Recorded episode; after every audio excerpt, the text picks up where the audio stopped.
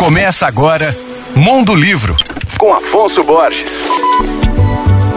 Alô, ouvintes leitores da Alvorada F M. Dorrit Harazim é uma das mais conhecidas e respeitadas jornalistas do Brasil. Nascida na Croácia em quarenta e três, ela trabalhou nos principais veículos de comunicação do país e cobriu importantes eventos internacionais, como o golpe de Estado no Chile, em setenta e três, o casamento do príncipe Charles com a princesa Diana, em oitenta e um, entre muitos outros. Hoje eu quero indicar para vocês o livro de estreia da Dorrit, intitulado O Instante Certo, lançado lá em dois mil e dezesseis, mas eu reli eles recentemente e não tem jeito, é super atual. Nessa obra, Dorrit conta as histórias por trás de algumas das mais célebres fotografias já tiradas na história do jornalismo mundial. Com um olhar atento aos detalhes, a autora revela com profundidade aquilo que as fotos não mostram. Por exemplo, ela demonstra com uma série de retratos um casamento interracial que serviu para mudar a visão de uma nação sobre o seu próprio racismo. Ela também narra a misteriosa